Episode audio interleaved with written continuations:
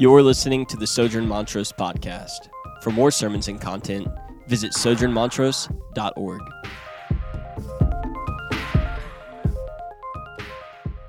Um, so, so this will be our last uh, sermon for a while um, in the in the Gospel of Matthew. We'll pick up and and finish in in five or six weeks, but we're going to enter into on Wednesday a series um, going through the Book of Lamentations in, in five weeks. We'll introduce that on Wednesday, so I'd highly encourage you uh, to come and, and celebrate Ash Wednesday with us um, and and experience the fullness of the Lenten season as we prepare for Easter.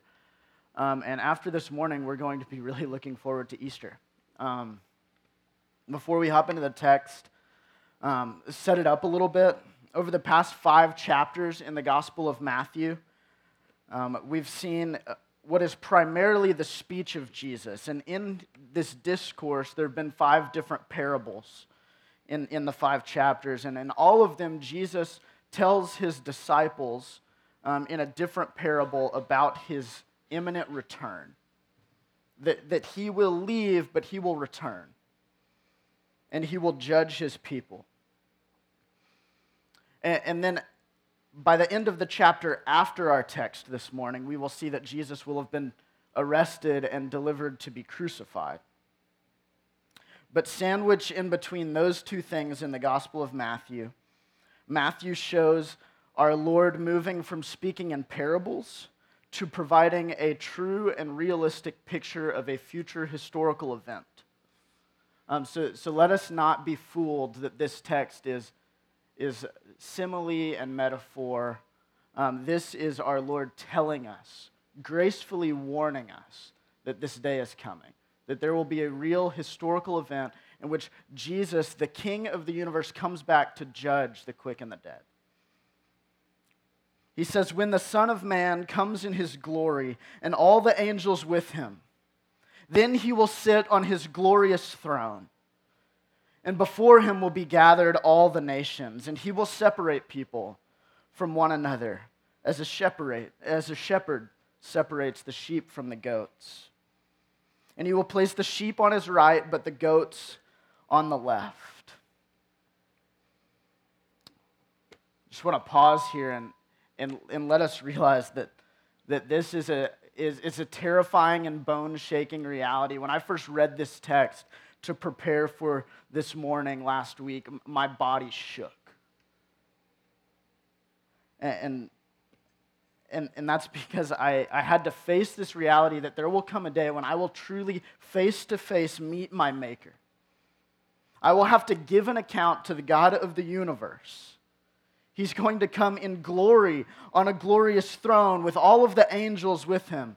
The angels that always in Scripture say, Do not fear to those who they appear to because they're terrifyingly glorious. This text shows us that history surely has a beginning and it has an end. It's not cyclical. And Jesus promises us that, that the end of human history won't come with nuclear holocaust or an overwhelming amount of carbon emissions. It won't come with natural disaster, but it will come with the return of Jesus. He will end human history when he returns, and he will come in glory to judge. It says that all of the nations will be gathered. Can you imagine this? All of the nations Elsewhere in Scripture, it will say that, that even on this day, he will call the dead out of their tombs to come before him for judgment. So, not just all of the current nations, but all of the nations throughout all of human history will come before the Lord with all of his angels around him, and he'll be on a glorious throne. And this is not Matthew writing um, some very like powerful piece of literature. This is our Lord Jesus promising a future historical event an event when all of the nations of all of the world throughout all of human history will be reduced down to two groups. The text will tell us that one group will inherit the kingdom of heaven and will enter into eternal life. And the text also tells us that the other group will be cast into fire for eternal punishment. And so this morning, if you are scared or you feel awkward at the thought of this, you're not wrong and you're not alone. This should make our hair stand up on the back of our necks. It should make us tremble. It's a fearful thing to fall into the hands of the Lord, is what the author of Hebrews tells us. In this text, we will see both warning and calling, but we cannot miss the glorious promise of this text. The promise being that our Lord Jesus is going to return for his people. This is something we can count on. So, as awkward and as scary and as fearful as it may be for us to wade into these waters of heaven, hell, and judgment, we must do so knowing that it is a reality we will face. And that it is a beautiful thing that our Lord has gracefully made us aware uh, of what we will be judged based upon on that day. Some of us in the room probably believe that God is a judgmental God who can't be loving. Uh, in the previous, uh, a previous text in Matthew, Jesus offers the parable of the tenants. And in this parable, one of the tenants tells the master upon his return, after he did not produce any fruit with what he was given, he said to the master, representing the Lord Jesus, He said, I knew you to be a hard man, reaping where you did not sow And that, that shows that some people believe that God is impossible to satisfy. I didn't do anything with it because I knew you to be a hard man. I knew that you reaped where you didn't sow. I knew that you gathered where you didn't scatter seed. You're insatiable. And some of us have this view of, of God and this view of our Lord Jesus. And the result of that idea is apathy, it's sorrow, it's rebellion. God can't be pleased. That might be your cry. He can't judge and condemn people to hell and still be this loving God that Christians always say he is. Maybe that's, maybe that's your understanding this morning. And if that's where you sit this morning, I just I ask that you'd stay with me. God being a judge is the only way in which the Christian who believes in justice can walk in freedom of mind, nonviolence, or resist seeking vengeance. The Lord will be the judge. He will be the perfect judge, and oh, I promise you, He will be a very loving judge. And some of you fall into a similar camp with a slightly different perspective. You believe in God as a loving God who in Himself is love and if God is love, you think, then he certainly would never judge or condemn. And, and I also understand how this text could be incredibly difficult for you, easy to dismiss. But I hope that you can see that God's love is so ferocious that he mustn't allow injustice, mercilessness, or self centeredness in his people. Those things are unloving, and his perfect love calls for mercy not only from him, but also from the people that he will call his own. As we've read, we see that Jesus divided all of the nations into two groups, as a shepherd separates the sheep from the goats. You see, a shepherd would allow goats and sheep to run and graze together in the pasture all day. But at the end of the day, he would separate them into different stalls the sheep on one side, the goats on the other. And Jesus is painting this pastoral picture for his listeners that throughout history, he has allowed the righteous ones and those who are unrighteous to share the earth and to dwell together. But there will be a time to separate them into their respective eternal destinations. He goes on in verses 34 through 36 uh, through 46 as read, read earlier. Then the king will say to those on, the, on his right, Come, you who are blessed by my Father, inherit the kingdom prepared for you from the foundation of the world. For I was hungry and you gave me food. I was thirsty and you gave me drink. I was a stranger and you welcomed me. I was naked and you clothed me. I was sick and you visited me. I was in prison and you came to me. And then the righteous will answer him, saying, Lord, when did we see you hungry and feed you, or thirsty and give you drink? And when did we see you a stranger and welcome you, or naked and clothe you? And when did we see you sick or in prison and visit you? And the king will answer them, Truly I say to you, as you did it to one of the least of these, my brothers, you did it to me. But then he will say to those on his left, Depart from me, you cursed, into the eternal fire prepared for the devil and his angels. For I was hungry, and you gave me no food. I was thirsty, and you gave me no drink. I was a stranger, and you did not welcome me. Naked, and you did not clothe me. Sick and in prison, and you did not visit me. And then they will answer, saying, Lord, when did we see you hungry or thirsty or a stranger or naked or sick or in prison and did not minister to you?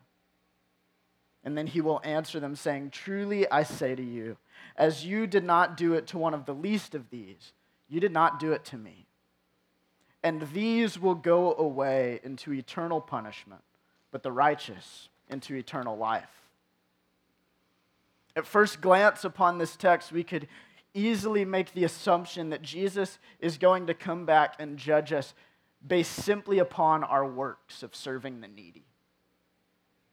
Those invited in the text to share in the inheritance of the kingdom are those who had hearts of generosity, justice, and mercy. Those who fed the hungry, clothed the naked, visited the lonely.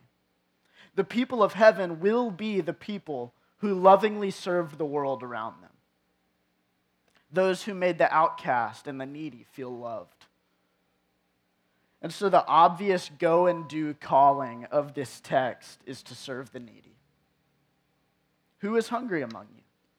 Who is lonely? Who are the sick? You might think, if I can only serve them, then Jesus will have to invite me in. And it is true that we, as the people of God, must be a people who serve the needy. It's a non negotiable. We must be a people who care for the outcast and who establish relationship with the criminal. But before we get carried away with a salvation based upon our works and our good deeds, we need to focus on two things in this text. First, the two groups are addressed as those who are blessed by my Father and those who are cursed. And second, we need to see that the ultimate failure of the cursed was that in their rejection of the needy, they were in fact rejecting the King Jesus himself. Those who did the good works commended by the King were commended because in so doing they were serving the King. We cannot act as if this list of works of service to the needy are unimportant. But first, we have to understand that Jesus is not preaching that salvation will ultimately be a question of were you good enough? Rather, salvation will be a result of the answer to the question were you blessed by the Father or did you reject the Son? It was pointed out to me earlier this week as I was preparing that the most important verse in this passage is actually not in this passage at all. But two verses later, Matthew 26, verse 2, records Jesus saying this You know that after two days the Passover is coming, and the Son of Man will be delivered up to be crucified. This is the lens through which we must view the judgment scene. Jesus was sacrificed for the forgiveness and remission of sin. Then he rose from the dead to give us power for a resurrected eternal life. The gospel of grace and forgiveness of sins is the cornerstone of Christian belief. And it's the very reason that God became man and died a criminal's death. Those in the text described as being blessed by the Father are those who are followers of Christ with a true faith in him that results in true Christ like works. Jesus' account of the Last Judgment does not nullify grace, it does quite the opposite in enforcing it. We are shown that there must be so much more to the Christian life than simply reciting a prayer, making a public profession, and being dipped in a pool of water. Jesus promises much more than the forgiveness of sins in eternal life in heaven after our death. He promises us a transformed life now. For those who trust in Christ, we are called to and empowered to live a life that is marked by Jesus, a life marked by love for others, selflessness, and mercy. In today's text, Jesus tells us that we will be judged based on our care for the needy, specifically the stranger, the naked, the, the thirsty, the sick, and the prisoner. And in, his life, Jesus not only experienced all of these forms of poverty of flesh, but he also redeemed poverty of flesh and spirit through his life, death, and resurrection. Care for the stranger well, Jesus was born into obscurity in a world that John tells us did not know him. And he died alone outside the gates of the city, hung on a cross. But he also redeemed the lot of the stranger as well. Ephesians 2:19 says of the people of God, "So then you are no longer strangers and aliens, but you are fellow citizens with the saints and members of the household of God." care for the naked. On the cross, Jesus was stripped naked. The Roman soldiers cast lots for his garments. His body was marred and, ex- marred and exposed in shame as he was executed. But he also redeemed the lot of those without pure clothes to wear before the Father in heaven. 2 Corinthians 5, verses 2 and 3 speak of the people of God groaning for their heavenly dwelling place like this. For in this tent we groan, longing to put on our heavenly dwelling, if indeed by putting it on we may not be found naked. Or in Revelation 3:18, as Jesus counsels the church in Laodicea, he says, "I counsel you to buy from me gold refined by the fire, so that you may be rich, and white garments so that you may clothe yourself, and the shame of your nakedness may not be exposed. Care for the sick. Jesus was physically afflicted to the point of death. And he took on the cursed disease of sin and wrath as he was crushed by the Father in the stead of ruined sinners. But he also healed the sick. Matthew 8 16 says that the eve, that evening they brought to him many who were oppressed by demons, and he cast out the spirits with a word and healed all who were sick. Care for the prisoner? Jesus was seized by the authorities and put on trial as a criminal. He was condemned to death, mocked, and alone.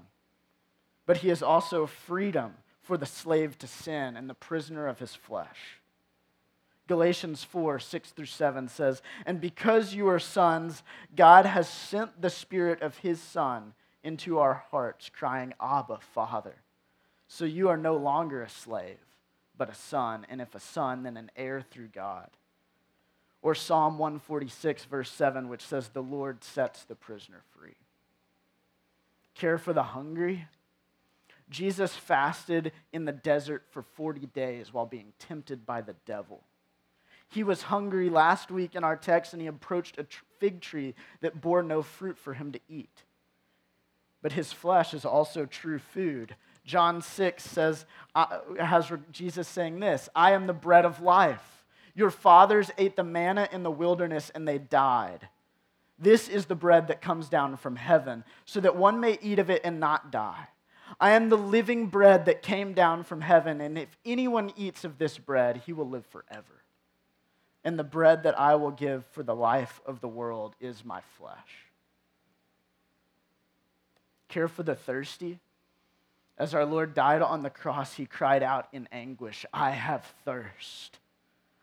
But his blood is also true drink, and he offers living water. John 4, verses 13 and 14 say this Jesus said to her, being the woman at the well, Everyone who drinks of this water will be thirsty again. But whoever drinks of the water that I will give him will never be thirsty again. The water that I will give him will become in him a spring of water welling up for eternal life. Most of these texts speak about the spiritual realities of becoming a follower of Christ, the satisfaction of deep soul level needs.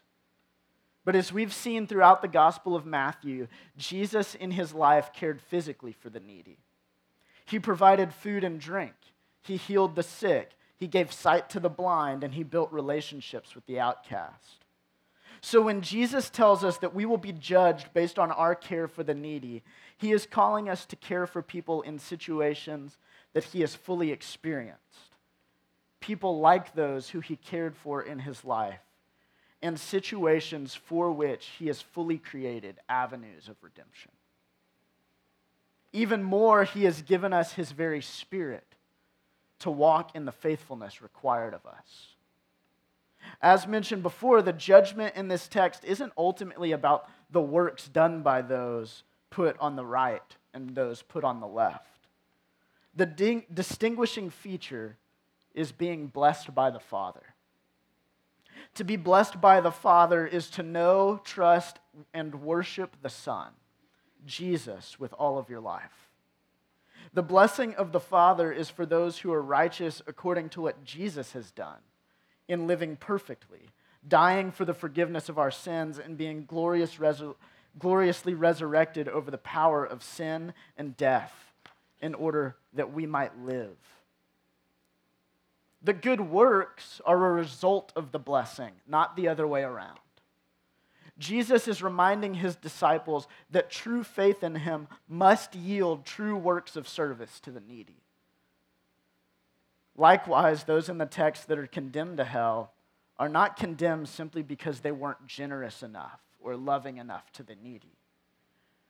They were condemned because they rejected Christ as they rejected the needy. And they weren't able to love the needy apart from experiencing the love of God through Christ. They were cursed from the beginning as a result of their sin, and they never trusted in the sacrificial Christ being cursed on the cross so that they might be blessed. As we mentioned last week, Jesus consistently teaches throughout Matthew that what is inside a person produces what comes out of them.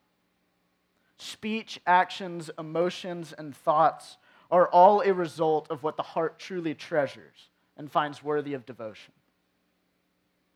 And if you're in your heart, you truly treasure the goodness of God and the loving Christ, then your life will result in goodness, charity, love, and sacrifice. If, however, your heart's throne is a seat for yourself, for personal pleasure, or the approval of others, your life will reflect your sinful self centeredness. First, we must trust in, trust in Christ, cry out to Him for mercy and forgiveness and proclaim him as Lord. Only after this occurs can we bear the true fruit of faith in acts of mercy that will surely be judged when he returns. Jesus is calling us in this text to clothe the naked, to feed the hungry, water the thirsty, visit the lonely and the destitute. He's promising us that we will be judged according to whether or not we do those things. And the reality is that none of these needs can be known outside of relationship. You will never know that someone has physical or spiritual needs if you don't know they exist, engage with them in relationship, and give of your time and energy to them. At the end of this at the end of the day, this call in the text is a call to make disciples and care for our fellow disciples. We must build relationships with people to know their needs. We should clothe the naked in our midst. Clothing banks and personal gifts will help us clothe those without clothing. But we also must point people toward the work of Christ and the white clothes of salvation and purity he has for us to wear before the Lord in forgiveness. We must feed the hungry in our midst with physical food, but we cannot neglect those who are wasting away without having experienced the bread of life in relationship with God through Jesus.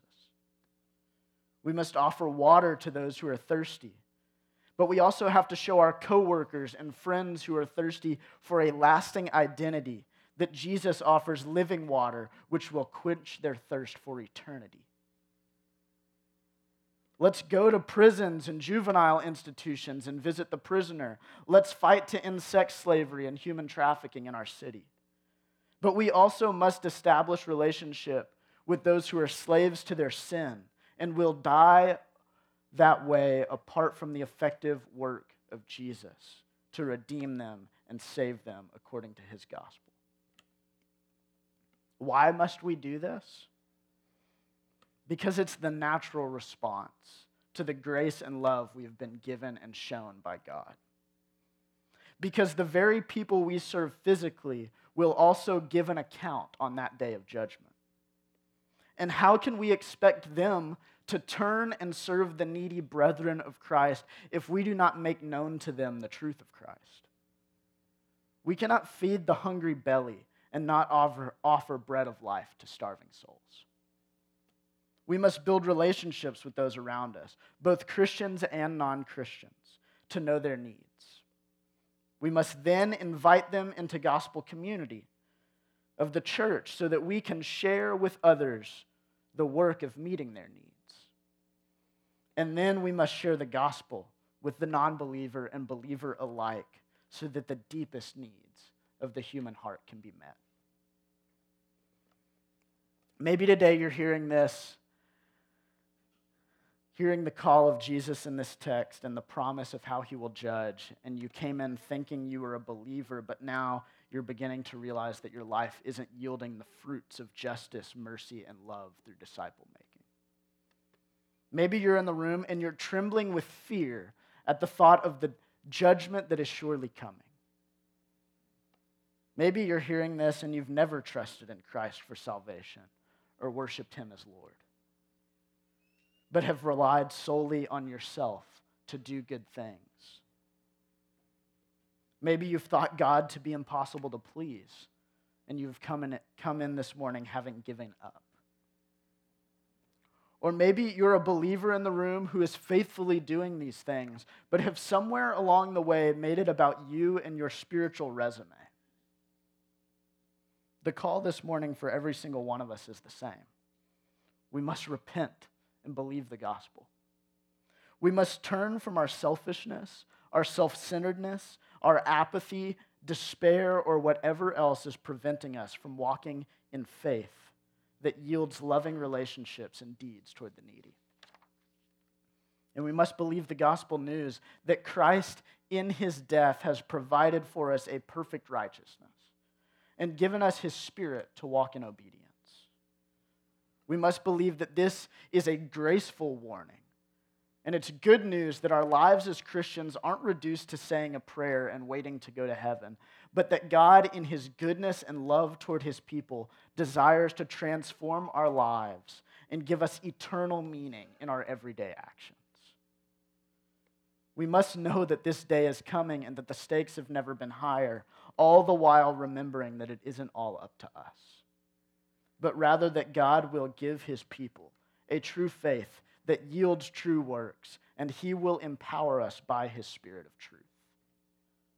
So let us repent, believe, and respond by living lives with eternal significance by the grace of our God and Lord Jesus. Let's pray. Lord, this morning we admit that we need your help more than ever. We ask that you would make us both individually and corporately a people that respond to your love and grace toward us by loving and offering grace toward others with needs physical, spiritual, and emotional. We ask that we would be reconciled to you, God, through the work of Jesus, empowered by your Spirit to live lives of obedience so that on that day we would be put on your right hand as those who have faithfully served you through service to the needy. We ask that this morning, as we come and partake in the sacrament, that we would remember that our only hope to be able to live lives of obedience is a hope provided in your broken body and your shed blood. And we ask that as we enter into the Lenten season this week, in approach of Good Friday and Easter Sunday, that we would mourn our sin that we would reflect on our mortality, but that we would turn to obedience in you. Save us, we pray. Amen.